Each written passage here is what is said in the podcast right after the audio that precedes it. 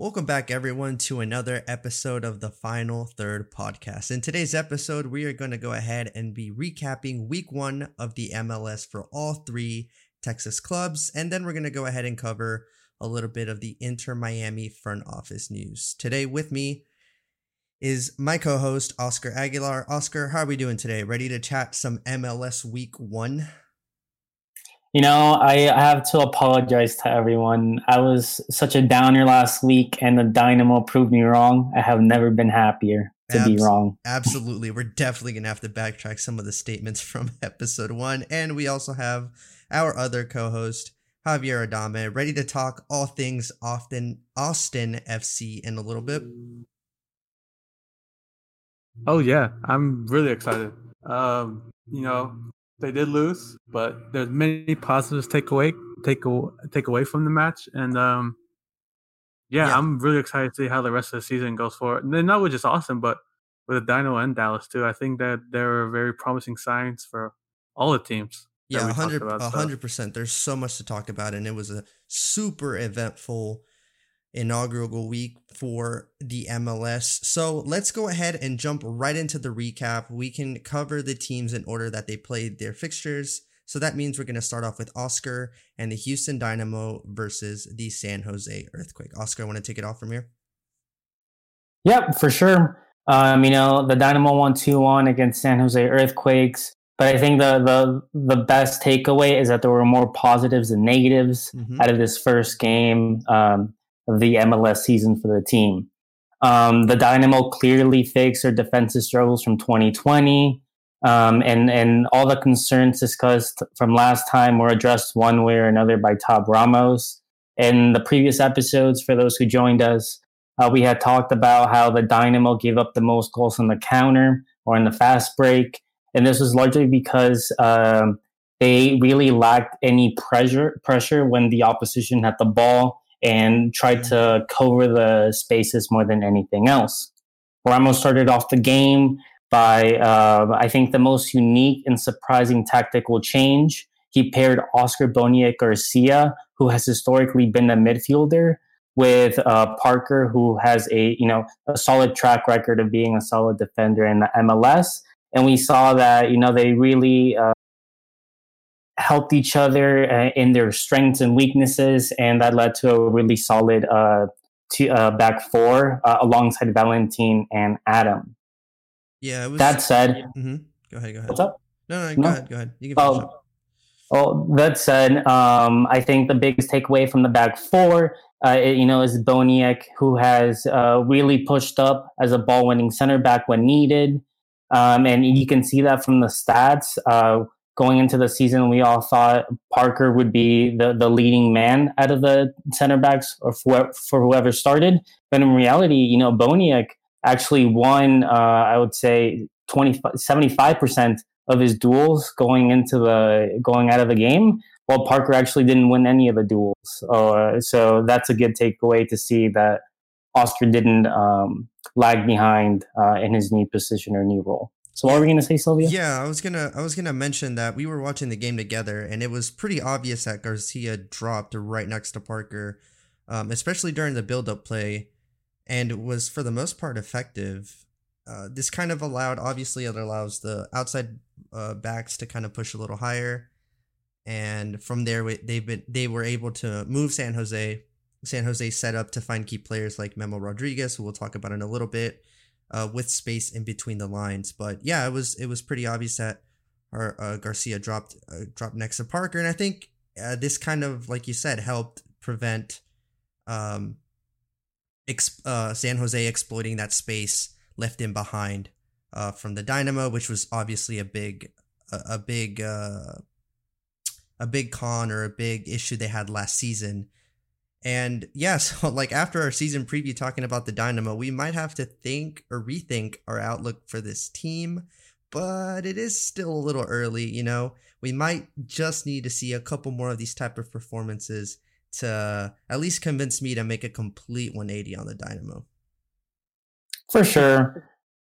What's up, Pablo? Uh, uh, quick question. Did mm-hmm. this Dynamo team finished last last year, right? That is correct. Yeah, they did. Yeah, and that's mostly because of their defensive I, I won the thought from watching that game that they finished last, I think, because they looked like they were like they were after the ball when they didn't have the ball, mm-hmm. and and I think one of one of you had made this comment when we were watching it together that even though they were set up in like a four three three, it kind of turned into like when they didn't have the ball, four four two, and when they would pr- and they would press, yeah, and they were counter pressing. Everything had the ball, and then their players were going after. When one was going after the ball, the other they, they relied on their other guy being there to mark the next guy that the ball was going to get passed to, and it was it looked it it looked like it was working for the for a good amount of the game.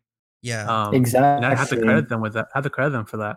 Yeah, yeah, and then I think the like even more impressive was. You know, like Todd Ramos going into the season, he said he wanted to pressure more, but you, you, you I think we all know that you can go, you, you can dig yourself a bigger hole if you pressure too much. I think that's what Austin F C did in their first game.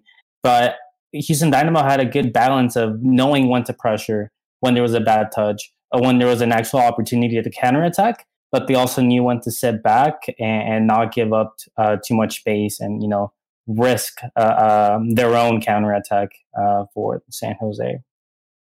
Yeah, one hundred percent. And one of the things I really liked, kind of shifting to the individual performances of the game, was Memo Rodriguez's creative filter going forward.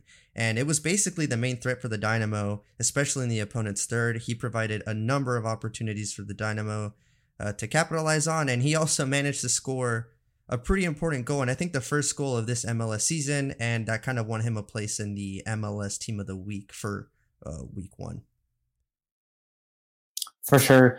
Uh, I mean, Memo Rodriguez has been, you know, a homegrown player for the team. He's clearly, I would say, you know, the franchise player. Mm-hmm. Uh, and more impressive is how he really works with that, with that attack that Javi was mentioning. It was a very fluid attack.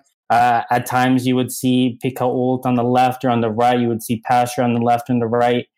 Um, and they would constantly alternate, really confusing the San Jose defense. Yeah. Um, and it really gave Memo the time to set up plays or at least convert on their own. One interesting stat for y'all, uh, when comparing Houston to the rest of the league, obviously only after week one, is that their conversion rate is average. Um, like from looking at the game, they had a lot of chances and they might have seemed wasteful, but in reality, their conversion rate is twelve percent, which, uh, is above average. And, you know, you need to be above average to make the playoffs. So that's uh, yeah. a very good thing to see from the start. Yeah. Yeah. A hundred percent. And uh, of course there's a lot of positives coming out of, uh, a winning result for the Dynamo, but there is a couple things that I personally kind of disliked Uh, from the Dynamo side. So the first thing I'm going to kind of point out here is in the first half, and again, we watched these games together and I was kind of chatting with uh, with Oscar and, and Javi about this, you guys will probably remember, is I noticed how deep Uridi, Uridi was uh, when in possession during the first half. He was kind of playing a deeper role, and when you do play that deeper role, you're kind of forced to pick out passes, and especially when the lines are pushed up high, Uh, like your center backs, their lines are pushed up high and retaining possession. And I don't think this suited him really well. He, we got, I mean, you guys saw he often lost possession and wasn't able to make the right pass or deal with, with players pressing. But uh, Ramos noticed this being an issue. And then in the second half instructed him to play, you know, what we know as a, a more classic number nine role in the second half. And, you know, making this change kind of Uh, impacted the game positively for the Dynamo. I mean, he scored a goal, and I, he could have easily had one or two more uh, with some better finishing. For sure. And I think getting onto that, I mean, not only the, on the attack, but I mean, in the, the first thirty minutes, uh, Uridi, you know, he, he fell into what you said. That was bad, but I think mm-hmm. Ramos caught onto that even before yeah. the yeah. first half. You yeah. started seeing that change at the thirty-minute mark. One concern I do have is what that, what that, I mean, it's not a front three, it's really a front four. Mm-hmm. What it's going to look like once Quintero comes in, who's mm-hmm. coming out. Do you have any thoughts on who's, who, who you would replace? Um, well, I mean, out of the four forwards, I, I mean, I would, I guess I would replace Uridi just because I can't see the, uh, I can't see Uridi, uh, taking the position of the others. I I, I want Cont- kind of Quintero in that role, but I, I guess it just depends on Todd Ramos and how he approaches each game. Yeah, that makes sense. Yeah, and um, in my opinion. No, for sure. I mean, I think the build-up was quick for the team. And I think w- another takeaway from that build-up and that offense we saw mm-hmm. is that, you know, I think seventy percent of the time it was effective, it was lethal, it was efficient. Mm-hmm. But that other thirty percent, yeah. they, they were playing at such a high tempo that they let, that they made, I would say, careless mistakes or kind of, I don't want to say lazy, but careless passes yeah, they, that, that they, could have led to more. They were kind of caught with their pants down a little bit. And that almost that almost caused the the tie and go from Big Wando, who luckily missed that uh, missed that tie and goal. Yeah, so I was going to touch kind of touch on that a little bit. That's another takeaway that I really didn't like on the Dynamo. And that thirty percent, they really forced that verticality during the buildup uh, phase. And, you know, forcing passes instead of recycling possession at times, or even trying to control the tempo when options aren't available up the pitch, uh, that often causes possession loss. And for the Dynamo, that led to a high number of quality opportunities um, against them from San, San Jose. And again, most notably, that was the game-tying miss by, uh, by Wando. Exactly. Um, I mean, two things to touch on that. One, you mentioned recycling possession. Mm-hmm. Houston Dynamo has the fourth lowest possession out of all of the teams in the M L S going out of week one. It was a forty percent. Only Orlando City, D C United, and Miami had lower. All when compared to like the other Texas teams were Austin F C and F C Dallas, were really high at fifty-five and fifty-six percent.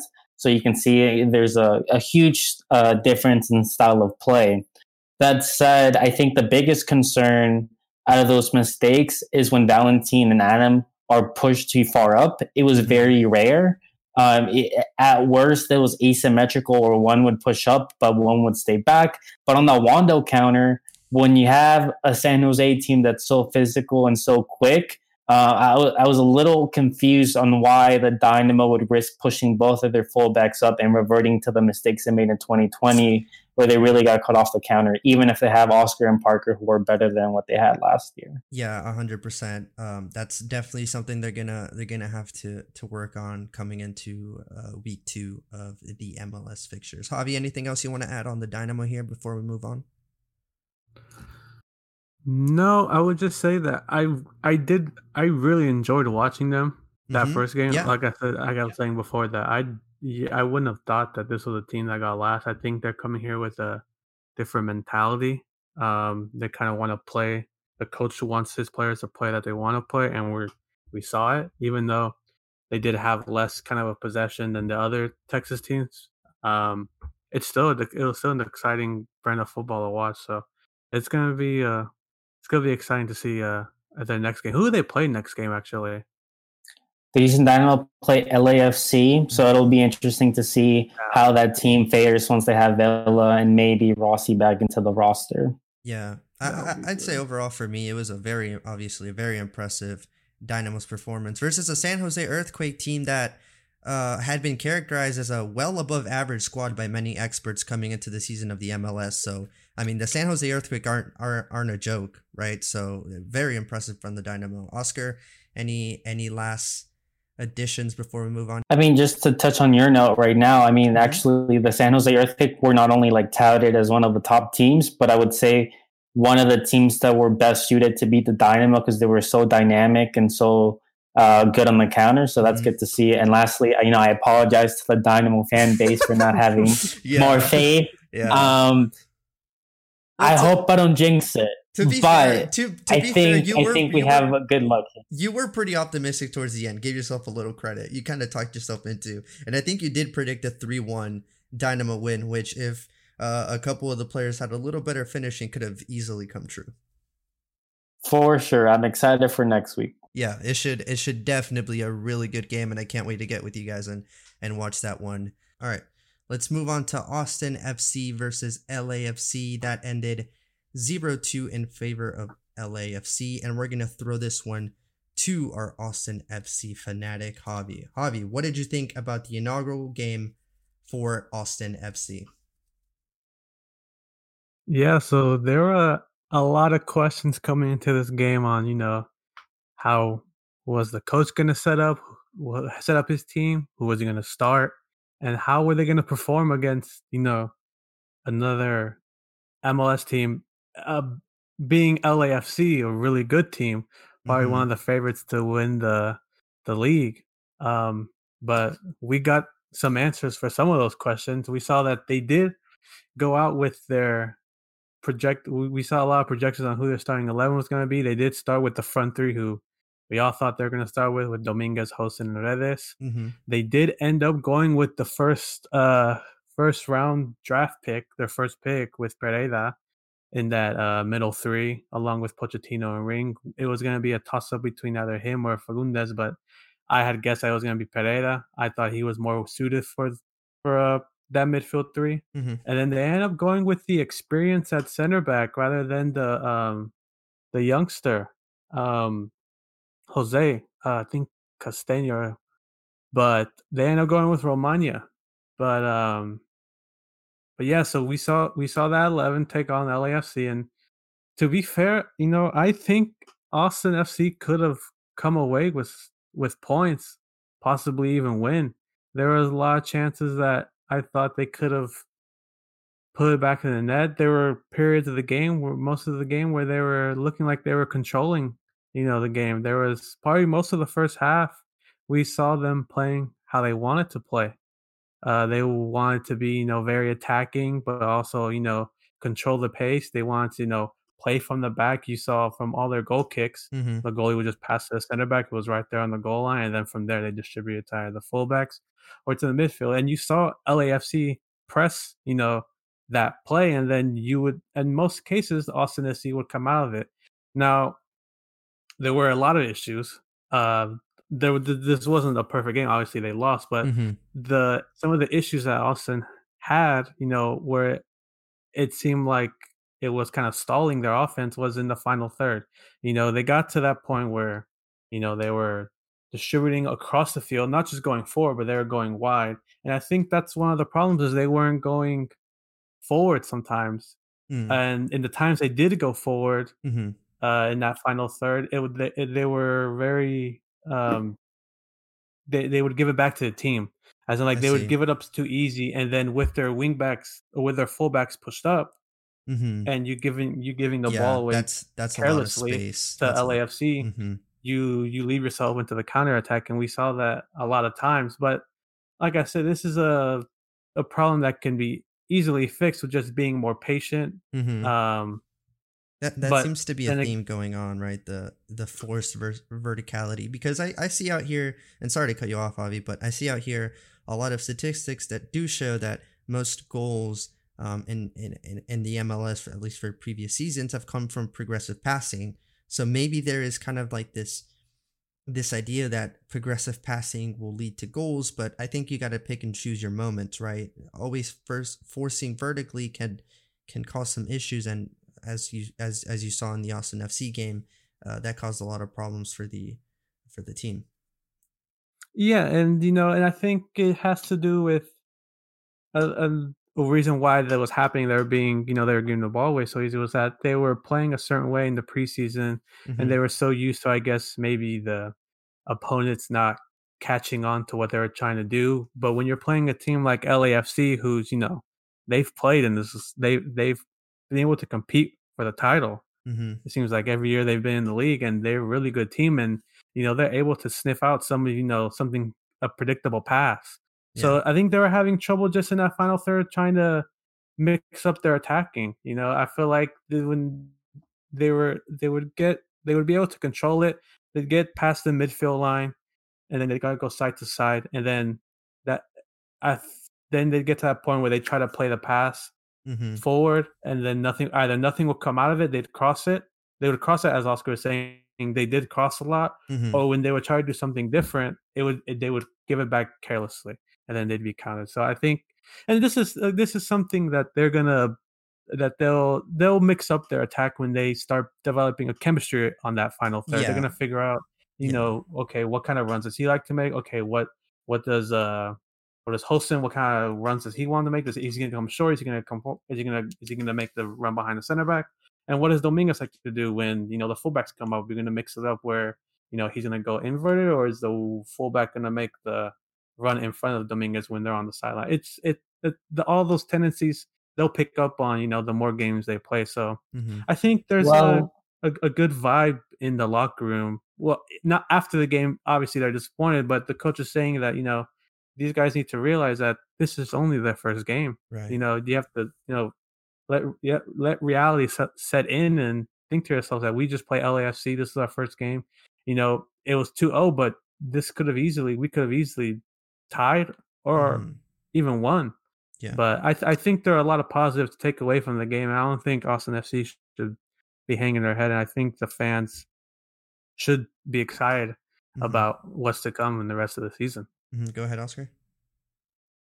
Oh, I was just going to add, you mentioned progressive passes, which I think, um, you know, American Soccer Analysis has done a great job at kind of showing what's efficient. Yeah. But there's a, I think we should make the clear distinction there that Austin F C is not following, like I would say, that guideline uh, on paper, mm-hmm. because the, the way Carpenter put it was, it would be more of like, you know, where the striker, whether it be Dominguez, et cetera, mm-hmm. um, they, you know, they'd be between two center backs who do the progressive pass, and the striker ends up being center backs. Mm-hmm. Austin F C, although they were clinical at crossing, I think that's that's a big positive. Mm-hmm. You know, it was like five v five in the box, and the conversion rate for crossing was significantly lower Um, when American Soccer Analysis broke that up separately as well. Mm-hmm. Uh, and I think uh, I would have to look back, but I think only one team was actually clinical out of crosses, which is, a, I guess, a concern for Austin F C. But like Javi said, um, they'll figure out what their best style is mm-hmm. uh, moving once they have more chemistry. Now, a question for you, Javi. Do you think Dominguez should be playing striker, have uh, have Redes uh, uh, at one of the wing sides, and then put in Gallagher? Because when Gallagher came in, it was a completely different game. I'm having fun with that, man. I knew you were going to ask this question. Yeah, so and and and you're you're correct. The moment they made that that sub for John Gallagher, uh, they they took out Hosen for for Gallagher, and Gallagher moved into that center striker position. It seemed like. Because during that period, and it was it was right after it was right after halftime, and it was like those first ten minutes, probably maybe a little after, maybe more than fifteen minutes, we didn't see the Austin F C that we saw in the first half. They L A F C was kind of controlling the game, and they mm-hmm. were kind of controlling the possession, and they would and they and they and they didn't see much of the ball. And I'm guessing whether whether the coach didn't see the work rates that he wanted from his strikers on pressing, you know, L A F C at, at the midline or whatever, but once they made that sub and put Gallagher in, it seemed like a completely different game, and this kind of lit the fire under Austin F C, and then they were back to how they were in the first half, where they were moving the ball side to side, going from one end to the other, and then they started, you know, being more, they started having, they started having more of the ball on L A F C's side. So yeah, you know, I to answer your question, I would move. I would keep Dominguez on the left, but put John Gallagher in the center. Mm. I, I, that's I, I that's like, interesting. That, that'd I like, be. I unique. like the way that John Gallagher kind of he he. And maybe this was something that I didn't I didn't see much in Holston in the first half, but when Gallagher would go to the, to get the ball, he wasn't just he wasn't just you know staying in the center. He would go to the either right edge of the box, or he'd be going to the left edge. He'd be moving left and right, kind of just keeping moving, keeping the center backs, you know, keeping the defense, making them, you know, think, oh, no, where's he going? Where's the striker going? We need to make sure we're tracking that run or whatever. And then when he'd get the ball and he'd kind of hold it there, you know, wait for someone else to make a run past him or wait for someone to support him, he can hold up the play there and wait for, you know, kind of the play to catch up. But then, you know, that gets into like, I think I, what, what I was also noticing in that second half, when it started getting to like the sixty-fifth, seventieth minute, was that the players, I kind of see that the like fatigue was kind of setting in, like they were getting mm. tired. I could tell that I felt like they were getting uh, a lot more worn worn, worn out, mm-hmm. and maybe, and I don't know whether it's like fitness levels aren't just quite there yet or whatever, but But they, they, I, I, I would be open. I would like to see that that uh, John Gallagher get a start in the next game, especially against the, because they play Rapids next, mm-hmm. and that should be a good game because mm-hmm. Dallas Dallas just played them. So yeah, I, w- I would go with John Gallagher in the center, and I would keep Dominguez on the left. But um, but yeah. No, question. I, You you mentioned you mentioned how they were getting tired in the end of the game, which I saw the same thing. But I think that's the biggest concern for Austin F C because we saw them pressure the most and, and just so much grit going all out the first thirty, forty minutes. And then it started getting inconsistent. And that's when L A F C started taking over the game.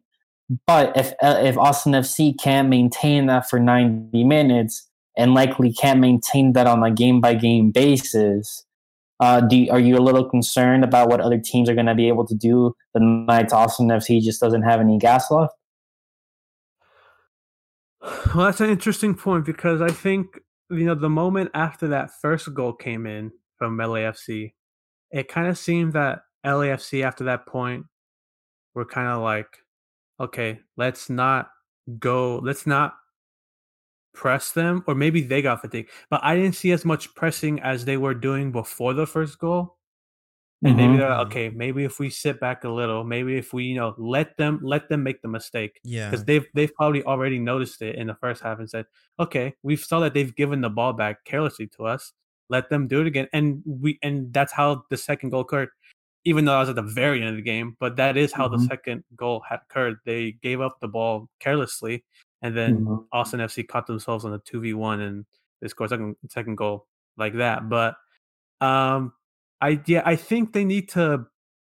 I, I I think this is they need to also look at the Dynamo, kind of see how you know how they press.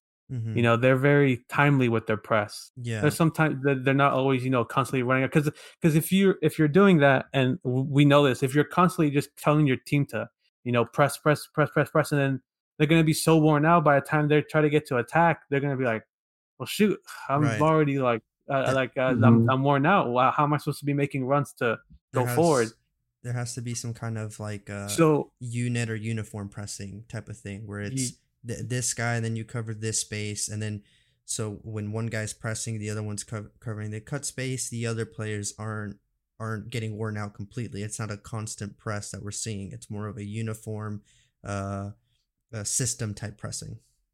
Yeah. So yeah. So like that, the concerning part for me is had L A F C not kind of, and maybe it was smart for them to kind of, you know, just do the sit back and let Austin make the mistakes.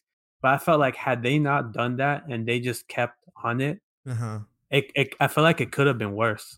Mm. I, I feel like it could have, like L A F C could have got more goals, but because L A F C kind of just took a, seat, a step back and, you know, with letting Austin go to them, it kept the door kind of open for Austin F C to score a goal. Mm. And I think and I think Austin has to – they need to notice that, okay, you know, they did kind of, you know, put, take their foot off the gas after their first goal, but we need to make sure that um, we don't let those – we don't let those periods of them having the ball or the opposition having the ball for so long uh, take – that called up like ten minutes of the second half, because it was literally from forty-five minutes until they scored the first goal that it seemed like L A F C was just on Austin's side, and it was just like I'm just here saying like can can this doesn't look like the first half team that I saw. So I'm just I'm I'm hoping that that the, and maybe this goes down to Alex Ring, you know, kind of motivating his team, you know, hey, like let's let's let's try to get the ball and keep the ball, because it seemed like every time they were getting the ball in those fifteen minutes, from the forty-fifth minute to sixtieth minute, they get the ball and then they lose it. And, and it would be because L A F C was, you know, they were pressing them on their half. Mm-hmm. Um, but yeah, it's it's something that they need to take that they need to take in consideration when they play uh, Colorado next week. Even though Colorado will be a slightly easier opponent than L A F C, it's still mm-hmm. something to think about. But yeah, to make a quick should, to make yeah. a quick note of, because I've I've heard that y'all are giving like. match like giving like your player of the team, like who mm-hmm, performed yeah. the best. I would give it to Alex Rink, okay, because it seems like he was everywhere on the pitch, whether it be breaking up the passes in defense and then playing that ball to the attack, even though he's playing that C D M role. So I, I think I'd get I think he played very well, and he does, and he was wearing the captain mar- armband, which fully deserved. He was the leader out there. Um, but yeah, I'm excited to see how how how this team performs in the in the next games to come. Yeah, one hundred percent. A lot of positives to take away for Austin F C. And yeah, just kind of focus focus on the positives, but also look at how you can improve from the negatives, and and, and just go ahead and move on and, mo- and move on to the next to the next fixture. I, I think it was it was definitely uh, if I were you know if I were a diehard Austin F C fan, there's definitely a lot of things to keep your, your head up on and, and not be and not be too discouraged by by the loss against L A F C. Oscar, any any last notes here before we move on to uh, to the next topic? Let me let me bring up the elephant in the room again. Mm-hmm. Does Austin F C need to fill their last D P slot? Yes or no? Yes. Yeah. After really, you know, that's a big deviation. You said you were going to give Hosen six games. You know, after after after watching the game on Saturday. Um. Now. So you didn't give me a timetable. You didn't did, tell me if it had did, to be my next game. Did they, but I would say they need to start looking already into who they can, especially especially at striker. No, they no. need to mm-hmm. start looking already on who they can get um, no. for the designated player spot.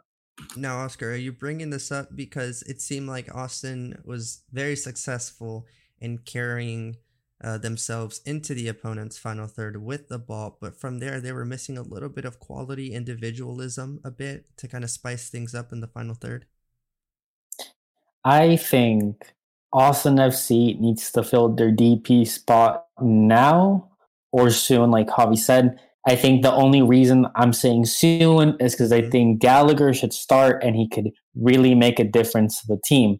Now, answering your question, I think Austin F C needs a player that has good channel movement. They have two great wingers that can create the plays. They have a midfield that can control the tempo. They have high pressure. But if you look at the game offensively, no one, not, no one single player was making that run mm-hmm. that could really make the difference and, you know, create a high quality opportunity. Right. Um, I don't know the X G from, from memory, but I can probably confidently say that the chances created by Austin F C were not of the highest quality, and they're going to need someone that can get in and get into space, get in a position that, that can really, uh, at least, you know, tap in the ball. No, no, no one really, even Gallagher, who I think did great, and like Javi said, has a lot of upside in it, in his movement. I think they should at least look for for an alternative solution as well. Right, so someone that can read the game well, know when to make those off-the-ball movements, and attack those channels. Exactly. Perfect. On to F C Dallas versus Colorado Rapids. And that ended in a nil-nil draw. The game as a whole was pretty lackluster, lackluster, uh, excuse me, and honestly expected a little better from F C Dallas in terms of performance. But with that said, and again, also being so early in the M L S season, there were some important positives and negatives to highlight. So quickly, uh, a couple things that I liked was Lucci's utilization of width and pressing against the Colorado Rapids. So when in possession, the F C Dallas wingbacks, which you guys, uh, we all noticed, Nelson and I think Holgenshed or Holgenshed were pushed up high and wide, which in turn made these, you know, half spaces between the center backs and fullbacks easier to attack, right? They gave, they gave more space for the inverted wingers and forwards. Uh, that Dallas did exploit pretty well. They exploited that half space pretty well. However, this did cause a lot of issues in the build-up phase, and we were kind of ch- chatting about this with Oscar during the game, um, specifically in, in F C Dallas's own third. Um, they had they had troubles just just getting something going. It was almost like it was the back three, Ricuarte. And then the rest of the team was so far up that there was like nothing to bridge from there. That was that was uh that was definitely a negative. And most of the dangerous opportunities uh, for Dallas were not from from uh, the utilization of, of of the width, but from the organized and intense pressing, which is something I really did like. And I, I think we we touched on this, Oscar. We knew that this was his trademark, or this was a trademark of Lucci's tactical profile. Um, but in a game where building out from the back resulted in very little going forward, I think this is certainly a positive to take away from the game against the Colorado Rapids. What do you think? Yeah, I think there's a lot of positives going out of it. And like you said, I mean, the Colorado Rapids um, un- like were uniquely called out by a lot of uh, different sources as a ones to watch. So it is a good outcome for them. I will say m- my biggest, um, I guess, positive takeaway is that Acosta did pretty well, which mm-hmm. I know you had some concerns. I think he held his own. I mean, kind of like Ricuarte, he's not a... He's not going to be scoring twenty goals a season, mm-hmm. but he held it down alongside Ricuarte to to where um, there weren't really that many threats from Colorado at all, which was surprising to me. One thing um, I, I'm also impressed by is Hara. I think um, take away the, the lack of goals. He created a lot of opportunities. Mm-hmm. He was always in good positions, which is good to see, because that's something that wasn't necessarily the case last year. Um, it's more about experimenting, I think. Uh, I mean, O'Brien didn't do bad, but I think Ricardo Pepi should should should get a bigger opportunity. The yeah. few minutes he had that game, yeah. like, like I, I said, think they were good. Yeah, like I uh, like I like I mentioned, the way the game was set up uh, for F C Dallas, um, a, a lot of the focus was on exploiting that half space. Um, especially the inverted wingers or forwards or whatever you want to call them. That was kind of the plan, right? Because they pushed those those wing backs so far and wide that that they just created that space. But mm-hmm. that being the case, and sometimes the inverted wingers and forwards did exploit that, that that space very well. The problem is getting to that point, getting the ball forward. That was the issue for F C Dallas. And speaking a little bit on Hara, um, I kind of want to highlight his individual performance. And he, again, he was kind of like that memo player, that chance creator for Dallas. He often received the ball um, with the with the inverted wingers or forwards always ahead of him and always providing progressive passing options that resulted in high, pretty high scoring opportunities throughout the match uh, that with maybe a little better decision making in the box could have resulted in, in, in some goals. Um, here's kind of a... And and here's kind of like a little solution I thought of. I'm not sure, this is a little far-fetched, but th- in my opinion, since F C Dallas were kind of outnumbered in the midfield a little bit, because with the back three, and then we saw Ricuarte drop pretty deep, almost like as a like as a fullback at times, uh, I think Oscar pointed out during the game, that it kind of left F C Dallas on like a four one five with Acosta in the middle and in a... in a super uh, in a super compact Rapids midfield, and they couldn't really find anything. And then most of mo- when they try to build up, most of the times we saw we saw them just try to, to try to get a long ball, because the Rapids weren't also or the Rapids were kind of pressing up. They weren't just falling on the, on the lower blo- a block where this type of this type of build up tactic would work. So they needed more numbers. So I think maybe dropping a little bit, uh, dropping Hara a little bit um uh might have worked there. What do you what do you think about uh or how how do you feel about Dallas's build up uh, throughout the game, Oscar? I I think I have a one concern or like one issue with with how the game was set up. Um I'm all about the wingbacks, you know. Mm-hmm. We play Football Manager. I'm a long ball man, you know. Um and F C Dallas has the perfect system and the perfect players mm-hmm. to at least cross the ball a little bit more. Mm-hmm. To give you some context, I mean, I mentioned it. I know we're about to touch on Austin F C. Mm-hmm. Austin's crossing is probably the best I've seen in the M L S. Um it's it's very efficient and it's high volume. And I think they're not necessarily better suited than F C Dallas to do that. Mm-hmm. But when you look at the volume, just a straight up volume, Austin F C had about twenty-five crosses. F C Dallas had sixteen, even though I think they had more numbers up than Austin F C had the entire game. Mm-hmm. I'm not saying they should only cross, but I think they should work that in Two, like you said, find more options. Yeah. Um, they they they they were, I don't want to say two-dimensional, but they had more options available that they just, I guess they, they didn't want to take going into the game. Yeah, that's kind of a thing I disliked about the game. Uh, something that uh, kind of a negative that I took. It was I, I get I get the I get the point of having the wingbacks up and spreading the, the Rapids defense wide so the wingers can kind of run into the space, but there was almost a lack of involvement from their wingbacks in almost most of, in like all the stages of the game.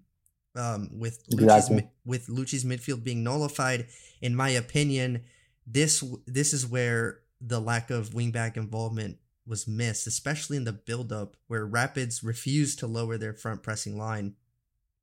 Having another option on the Do ball you... playing side would have, I think, helped free some space for the two midfielders to get into areas to progress the ball, and then get get the ball to those wingbacks in, in dangerous in dangerous areas where. where a, uh, a high quality uh, cross could have been made. Question. Mm-hmm. So uh, for, for those who watched both the Houston game and the F C Dallas game, I think there's something F C Dallas could actually learn, could actually learn from Houston there. Mm-hmm. Um, so I think one of the major reasons, like the, the wingbacks had the problem you're mentioning is, Uh, Colorado Rapids was so compact in the middle mm-hmm. is that they maybe didn't see the opportunity to cross, and they were just recycling the ball back and forth. But when they recycled it, they recycled it back to Ricuarte or to whatever, you know, center back, whoever was playing deep, mm-hmm. which I think was the reason why, you know, we saw high possession, but, you know, low, low opportunity. Yeah. That said, if you look at the Houston Dynamo game, we didn't have those high wing backs, but we had four up front.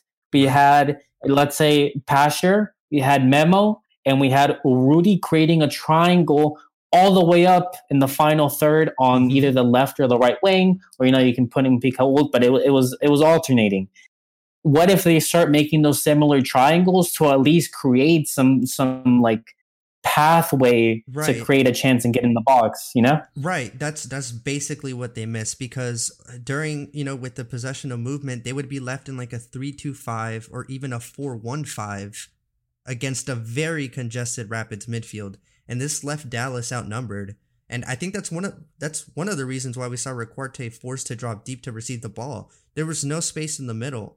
So if they If th- that's also a solution, is keeping the front four. But if we saw we if we saw one of the wingbacks, uh, depending on what the, the strong side is, right, where the ball is, uh, what side the ball is being played, drop deeper. The uh, the outside center back, the the wingback, and one of the midfields, depending on the side, Ricuarte or Acosta, could have made those triangles to kind of help, uh, progress the ball forward, giving and then giving giving time for the wingback to push a little more up, switching the ball, and then going forward from there. Yep, for sure. Yep, pretty uh, pretty pretty much kind of just trying to find solutions to, to Dallas's uh, build-up um, build-up errors or lack of uh, a build-up. But going ahead and looking at another individual performance was Maurer in goal. He was an absolute wall. He made six huge saves, and they were they were high quality high quality chances for Rapids, and these saves kept Dallas in the game, and ultimately ultimately resulted in a clean sheet for him. And this performance earned him a featured spot in the M L S Team of the Week. Thoughts on Maurer, um, Oscar, Javi? He he, world class, world class in my opinion. Mm-hmm. He really put the team on his back, in my opinion. He came in big for the saves. He, I don't think he even showed up like an, at any moment like a lack of confidence. And for a season opener, that's very positive to see. Um, I also don't think necessarily he was put in a bad position either. I think his his back four, or back five, did a great job. So I think defensively, Lucci's team is going to be very hard to beat, um, even on the counter. Because like you said, Ricardo, Ricuarte always comes back usually, or you have uh, Acosta there, so it'll it'll be a hard team to score on for sure. Yeah, yeah, I did, mm-hmm. I, I did see some of the. I was watching some of the highlights of the F C Dallas game, and I did see him come up with some of the big saves. So I think his uh his spot on the team of the week for this first match day is well deserved. Yeah, yeah, one hundred percent. He he he well deserved, and I, I think he might be one of the more underrated keepers in the league. But uh, we'll see how how he keeps performing through throughout the week. So quickly, let's kind of just quickly go ahead and touch on what F C Dallas kind of have to improve uh, next week if they want to get those three points. Definitely solve their build-up issues. Uh, find a way to deal uh, with the numerical overload of the opponent in the midfield. Maybe get their wing backs a little more, a little more involved. And and going forward, I think they were pretty competent. Maybe just a, a tad bit better in finishing, and and I think they'll they'll be set up for a for a pretty a pretty good game here next week. What do you think, Oscar? I think I mean wait for a recap at the uh, end of week. But I think the, the San Jose Earthquakes are going to pose a very interesting challenge for Lucci's yeah. team. Mm-hmm. Uh, I think they're very well suited, or at least better suited, looking out uh, week one for F C Dallas than they were for Houston Dynamo. So that'll be interesting. Yeah, yeah, one hundred percent. All right. And with that, we're going to go ahead and move on to the next topic. I don't, I'm not sure if, uh, Oscar, you want to start this one off, or, or should I? Sure. Um, I'll start it off, and I'll, I'll send y'all questions on your thoughts along the way. All right, perfect. So um, I don't know if y'all heard, but Miami F C mm-hmm. uh, was recently, you know, it was found that they violated the roster and budget rules in twenty twenty. Um, as a reminder for, for the for the new fans of the channel, um, the M L S has three designator designated player slots uh for each team, the third of which they have to buy for about one hundred K. But what the designated player slot does is that there's no salary cap. Right now, the salary cap for a senior player is about five hundred K. But, you know, Higuain, uh, Chicharito, Matuidi, et cetera, they they get paid more than five hundred K. They mm-hmm. get paid millions. Mm-hmm. And that, the, the league tries to implement some sort of balance by adding those designated player slots and by having uh, a four point nine five million salary cap for the year. Mm-hmm. What what that? But there are some workarounds for that. Um, what Miami F C wanted to do was they wanted to use allocation monies Uh, to make up the difference of Matuidi's salary right. and bring him down to the five hundred K level, mm-hmm. right? Now, there's two different uh, the two different budget sources you could do this. You could do this with general allocation money, which by the name you could use it for basically anything. Right. And then there's then there's targeted player allocation money, mm-hmm. which is specifically to bring down the salaries Uh, and, and free up a designated player which slot, was, which was kind of what they what they try to designate uh, Matuidi to, right? That that that type of uh, allocation. Exactly. Mm-hmm. The the problem is for the for the T A M or the targeted uh, allocation mm-hmm. money, the cap in twenty twenty was one point six million, and Matuidi, it, when you combine the one point six million and the five hundred K cap, he exceeded that in salary. So. Uh, Miami F C was forced to uh, react and let go of Pellegrini. They mm-hmm. put him down to the Fort Lauderdale U S L team, right, which is Pellegrini cost. What's up? Yep. No, just yeah. noting it was their division team. Yep. Yeah, and then and then Pellegrini. I mean, he wasn't a cheap player. He's no, twenty-one, but all. They brought him in for like six to nine million dollars. Yeah. So it's definitely a loss for the team. They they brought him in for yeah about like seven million dollars uh, from Estudiantes. And he is fairly young. He's the youngest out of the four D Ps um, in the twenty twenty roster. Exactly. So there's hopes that they can sell him off. What Miami F C decided to do was they, they in a sense, bought out his contract, mm-hmm. but they retained the rights to the player so they could still sell him off uh, during the summer. Mm-hmm. Uh, what that means, the, the one like caveat to that is that they cannot loan him or sell him to another M L S team. They need to loan or sell him to uh, another league. Mm-hmm. That's the downside. But they will at least recuperate uh, a portion of that six to nine million dollars that they invested in him. Now that's just the immediate reaction of what they had to do to to get into compliance with the M L S roster rules. Right. That's not a punishment that was applied by the M L S. No. In fact, no one really knows what they're going to do. Uh, I'll quickly recap some of the possible I guess, solutions people have brought up. And then I'll ask uh, Silvio and Javi their thoughts on how, how heavily Miami F C should should be punished. Okay. Um, one of the things they, they, they said they could be doing was reduce their general allocation money uh, for this year and I believe next year. Um, another thing was re- remove one of their designated player slots for the year, so they would have to play with uh, you know one star down uh, for the next season. And lastly, um, they they talked about fines, but you know. For an, for a team like Miami F C that has the capital, a fine seems like a slap on the wrist, and, and most people thought they should be punished in the in, in more of the sporting space mm-hmm. where they will they will be hurting from a roster standpoint. Right. My personal opinion, um, I, I definitely think they should be punished.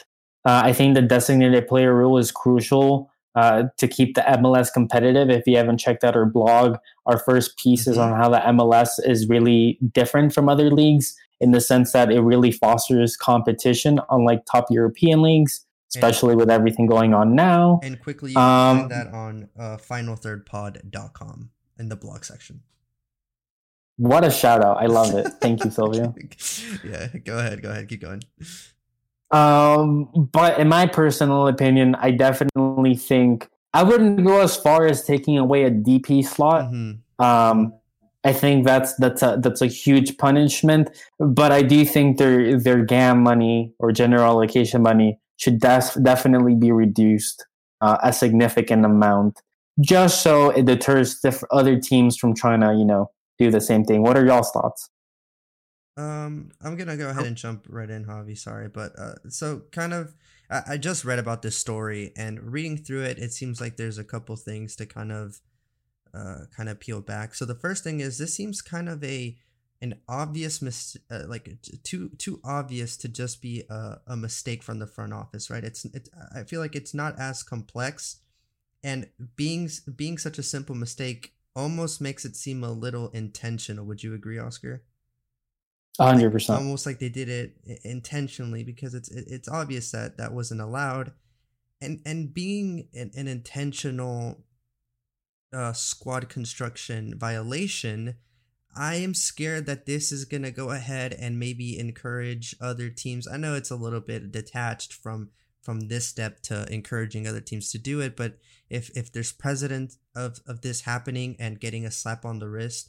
Uh, what kind of example does that does that make for the rest of the league, and, and could could eventually cause a, cause a, slipper, a slippery slope, excuse me, uh, for this happening regularly. And I think that's kind of the last thing I want to see happen with the M L S, uh, because at least for the fan as or, or for the in the aspect of the fans, that's going to take away from all the, the actual football talk and this and the strategy and the tactics, and it's going to come down to money, and that's kind of a very boring topic uh, to talk about. And I would hate the M L S to to kind of uh, to kind of uh, turn into this kind of just trying to get the best players and trying to bypass the system.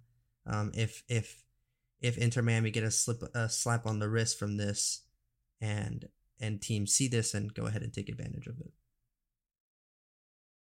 Javi? Wow, I was actually muted. Uh, That's all right. Uh, yeah.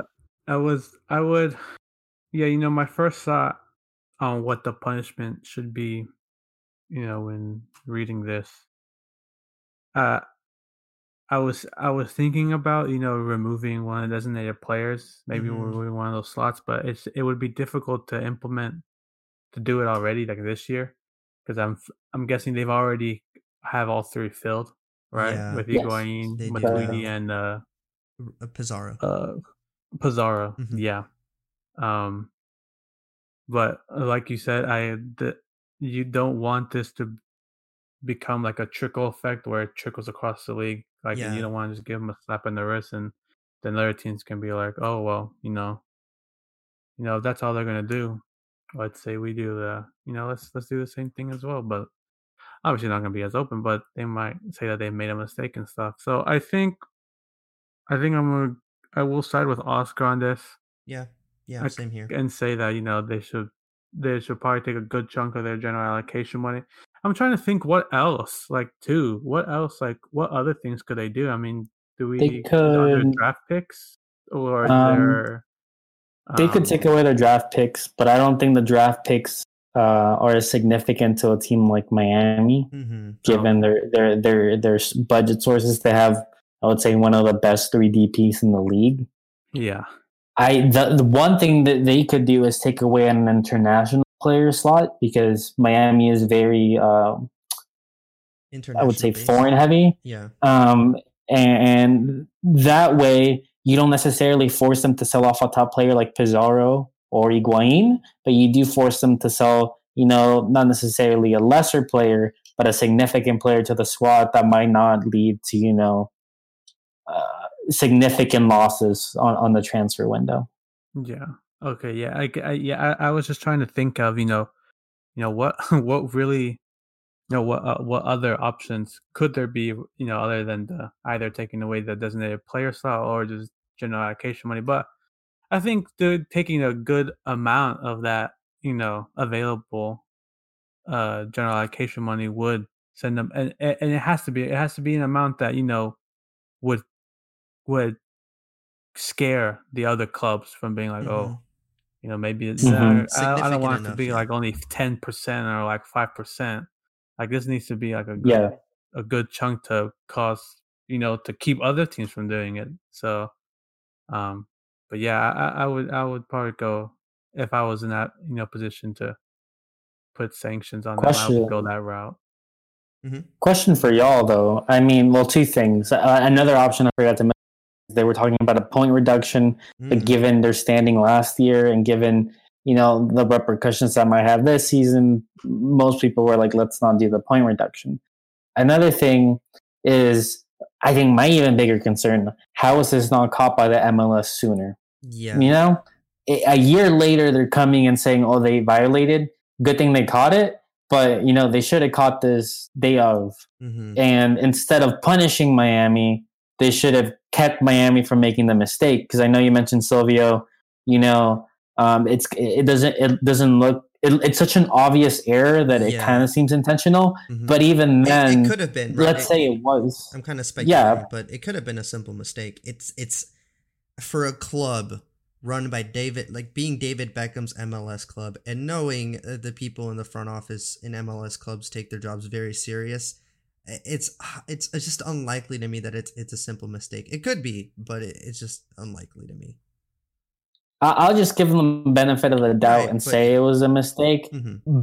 But like, my bigger concern is how the M L S is keeping track of this, mm-hmm. because if if they're going into this a year later, I, I mean, I think they should they should still be able to help the teams from making these mistakes, right? Um, and, and you know what I mean, because now you're you're you're kind of like confusing the two. Did yeah. they do it on purpose? Did they not do it on purpose? If you caught it in time, it didn't matter. Mm-hmm. It wouldn't have affected exactly. the league. It wouldn't have tarnished. I don't want to say tarnished, but it would. It wouldn't have hurt kind of like the reputation of my of Miami in this case. Mm-hmm. Like, what people are thinking, was it on purpose? Was it not? I think it's a big miss from the M L S, and, and, and something that I don't think has been really talked about. Everyone's kind of pointing fingers at Miami, and no one's asking M L S, the M L S, why they're not being right. more yeah, accountable with the so team. Long. They've had this information for a while now, and, and it's yeah, you're right. It is a little shocking that they've taken uh, to the twenty twenty-one season uh, to address this issue with with uh, Inter Miami's uh, squad construction, for sure. Well. Um, anything right, else y'all want to add, or um, I guess quickly, it's gonna be uh, another storyline from this is gonna be how Matias Pellegrini uh, develops. He's a young, talented Argentine and is no longer eligible to play for Miami this season. So we'll see how how this impacts the promising youngster's development and confidence moving forward from the situation. That's kind of another storyline, for sure. Yeah. yeah All right, that. but. If that's all we have uh, for the Inter Miami front office uh, kind of disaster story here, we're going to go ahead and end the pod. Oscar, you got you want to shout out your socials? Where can people find you? Yeah, uh, O J Aguilar sixteen, um, which uh, all, all the handles, I'll make sure they are on the bio, so Perfect. y'all don't have to you know, spell it out. Perfect. Javi, where can where can people find you? Yeah, you can find me on Twitter and on Instagram. Uh, my pretty sure my handle is my my Adame underscore Hav. Um, I think on Instagram it's also probably Javi Boy on nine, but it'll be in the link uh, in the description of this podcast. Right. Just cause right, and same for me. It's gonna be on the link. But if you guys are listening, you guys can find me on Twitter at S Prieto J R.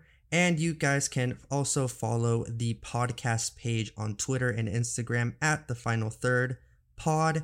And check out our website. We're always uh, writing up some spicy articles about the M L S, uh, player analysis, and tactics. You guys can find that at the final third pod dot com. All right, good recap for week one, guys. Can't wait um, for week two. And guys, uh, if you're listening, make sure to to watch um, our page, because we will be uploading a week two preview for the M L S um, later this week. All right. Thank you guys for listening, and we will catch you all in the next pod.